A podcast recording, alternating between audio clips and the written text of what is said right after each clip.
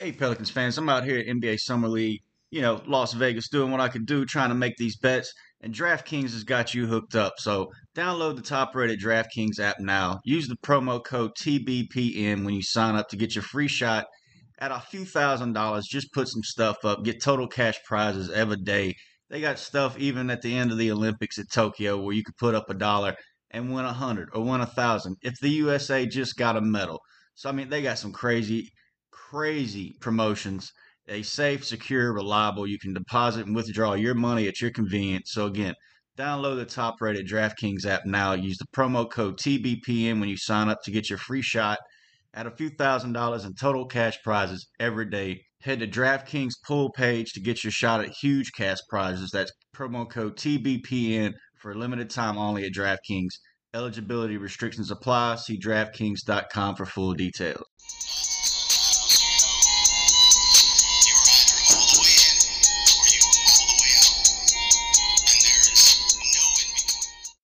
Hey, New Orleans Pelicans fans, welcome back. You got Dodson here covering the team for Forbes Sports and the rest of the league for music, movies, and hoops. They got me out here in Vegas, right behind the Pelicans bench. Follow me on Twitter at Doing It Dodson. You can follow Unfiltered Dunks for all the Protecting Nest related podcast tweets. And of course, follow Music, Movies, and Hoops. On Instagram, Twitter, we do giveaways. We do all kind of stuff. Uh, things that promote the culture, things to promote different music. A lot of New Orleans artists come out few New Orleans writers. Chris Connor, even from the Bird Writes, comes over and, and spotlights for us a few for a little bit. So check us out. We're doing what we can to, to promote the team, to promote what people are doing out in the community. And we're trying to trying to cover the Pelicans as best we can right now. And that's what we're doing with this quick hit podcast is I mean, if y'all was on Twitter, y'all seen it. I'm right behind the bench doing what I can. First thing I was doing in, in Vegas, I told y'all I'm, I'm scouting Willie Green. And right off the bat, he's got a different way about him in the huddle than Alvin Gentry or Stan Van Gundy. That's to be expected because, you know, everybody's got their different personalities. But the way he structures a huddle is more what I'm looking at. The more, the way he'll step back, send the assistant in. But if you watch, he tells the assistant, you know, uh, we're going to focus on this. And it depends on what you're focusing on, on what assistant you send in. You know, Vincent's out there talking about transition. Uh, Jarron Collins was in there talking about defense. Spoon was in there talking. Eh, they all had their little, you know, nuances, the different dynamics of how how they approach this roster. But then everybody's attention's got. Willie would step in with the clipboard, give everybody the look. If you ain't been there, you, I, am sorry to tell you, but he's got a look where if you ain't paying attention, you about to not be playing in this game. And and everybody knows that they that that's the expectation. Uh, and that's another thing. You could overhear him say, "Look, we expect to see this. This is what we expect from y'all." And and it was very clear and concise on what was gonna happen, what was expected to be to happen, and if that didn't happen, your response to it. And and maybe that wasn't all planned out. You know, some of the timeouts were quicker. Summer leagues a little bit more rapid play. But you're the, the players, the way they responded to both, you know, successes and failures.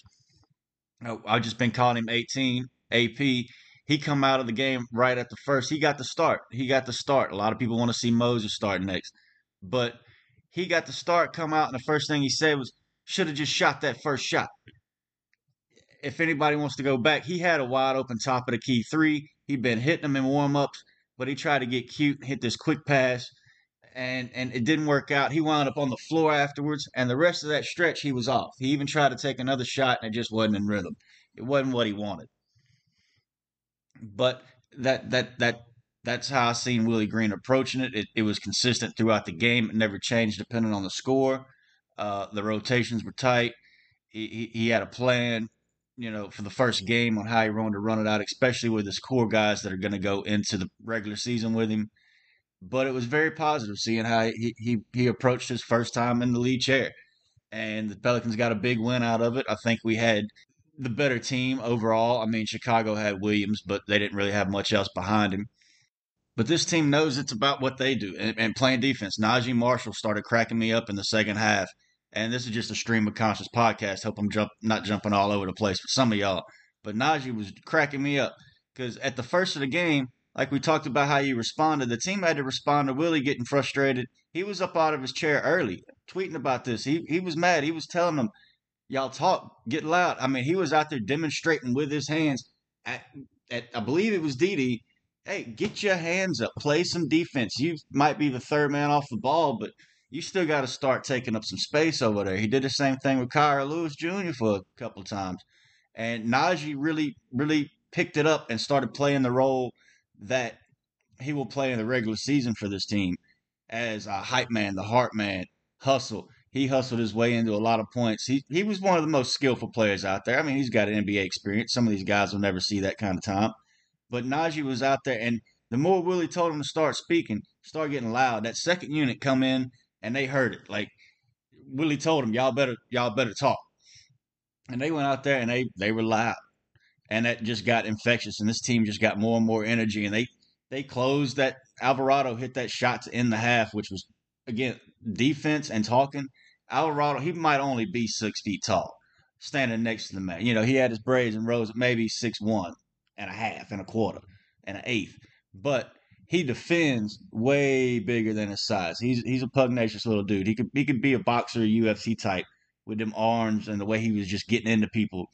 And late in the game, he got a foul getting into I forget who it was. I believe it was number three on the Bulls. Who the whole Pelicans team started giving him shit, saying he's tired, he don't want it. Naji especially.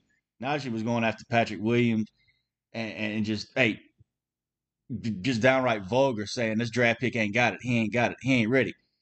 I got that draft pick. That ain't nothing. And the more that talking and more that infectious nature just started to dribble, trickle down through the team. We had big man on the very end of the bench yelling more than others. Like it, it just got to where everybody was talking. The coaches and all the assistants were two rows deep. It got to where, you know, most of the time that second row, they they they they, they kind of know, got to know their place. They don't need to start yelling at players or nothing like that. That's for the league guys. But it got to where everybody on that bench was up and talking and chattering and, you know, just just letting letting the Pelicans know that they was in it, they was behind them, that everybody was feeling that same energy, and it was also letting Chicago know like, hey, y'all y'all got quiet. It's crickets down on the other end. Y'all can't really hear nothing. Ain't nobody really cheering for nobody. Y'all see the inevitables coming, and that lead that lead just kept growing and growing, and eventually we got 3M3 Trey Murphy three caught his first body. Uh, me and Will Guillory was going back and forth. He was up in the top of the rafters. I'm at the bottom. We're hoping to get y'all a podcast so that we can we can talk a little eye in the sky and you know fly on the wall at the bench and what he saw from up top versus what I saw down at the bottom. Because uh, uh, you know it's different perspectives. You, you you seeing different things. You're watching different players. Again, like I say, I was watching Willie Green half of the time. I didn't even see some of the plays unfold so it'd be interesting to see what he saw up there from that that bird's eye view, that that coach's view, like the NFL guys like to say. Murphy catching that body, like the Zions, the Jaxsons, three and three. We're gonna have to start keeping stats like like Murphy. His stat line was 26, 9, and 3 and this with no turnovers. He hit six three pointers, which was more than Philadelphia uh not Philadelphia. Chicago had the whole game. You know, so like and he caught a body. That's got to be part of the stat line 26, 9, 1, and 1, whatever you have. And that last one is going to be the body. Zion will catch a body of two or three a night, maybe. Jaxson, he's that's all he does is hunt for bodies on the court, I think.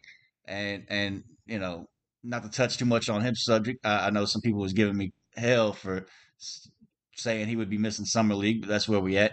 Hopefully, this is resolved in the next six weeks uh, going by what I'm hearing, I, I I don't think it is. I think Jaxson will at least miss the first week of the season. Just going by one court dates and docket schedules and whatnot, you got the the police union is taking a stronger stand on this than than maybe was to be expected. You know, seeing how Jaxson Hayes, uh, black, white, whatever, he's a millionaire. We're not. Sometimes the law, you know, if you got the money, it works out for you in certain ways. Sometimes it doesn't matter if you have the money or not.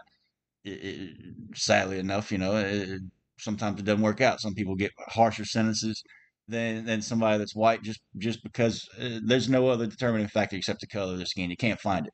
it. It happens all the time. It just made the news for like an extortion case up in Indiana or Iowa, one of them states. Don't know if you really want to know.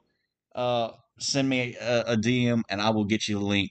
Stuff like that does happen we don't know. Every case is unique. So I hope it plays out well for Jaxson. I hope there's no one recurrent injuries on him.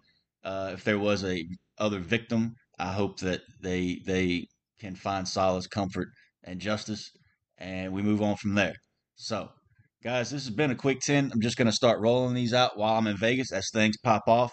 We had Nickeil Alexander Walker there coaching, Josh Hart, Brandon Ingram all rolled in. Bi looks like he's gained.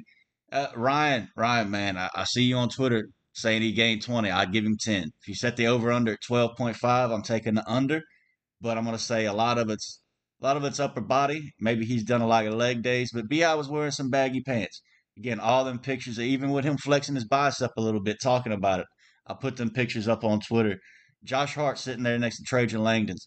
I'm expecting it this week. I'm expecting something to happen where Josh either takes a short term deal and is traded so that he can get out of that contract, prove his worth, maybe even get traded from there to a contender because that's how two year deal works. But he's going to get his, you know, two and twenty four. Hopefully the Pelicans will go four forty eight, four fifty two, something like that, four fifty five maybe. You know, jump him up into the 12-5 area because one, he, Josh Hart is worth it, and two, he'll be worth a little more in a trade as a trade asset. And that couple of million won't really matter. Either he'll be going into some cap space for picks and, and it'll be a cast off type trade, or he'll be going into something where if you want to go chase Dame or Beal or something, eh, that extra million or two will help up make up a lot of ground uh, in that trade. So, hey, Pelicans fans, I hope y'all are ready for tomorrow. We get to play on Wednesday, again on Friday. It's looking like this Pelicans team will be one of the top eight, top 10 teams up here in Vegas. So they're going to get some extra games. Maybe, maybe, maybe they go home with that trophy. I got a picture of that too. Shams was chilling next to it. Had to say hello to Shams. If you've never been to Vegas for Summer League, y'all really got to make it out here. It's a hell of an experience. And and I got to tell you, I ain't getting rained on. New Orleans was nothing but rain, nothing but rain. So we're to watch him make it rain. Transition threes by 3M3. Herb Jones doing his thing. Alvarado defending. I, I love seeing what this team's doing. I hope they come out with a little bit more energy. I think they will.